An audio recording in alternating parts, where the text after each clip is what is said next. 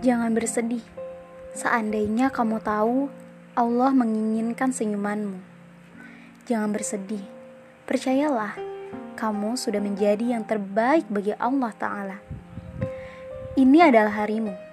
Jangan berharap pada esok hari, karena esok hari belum tercipta dan mungkin tak ada.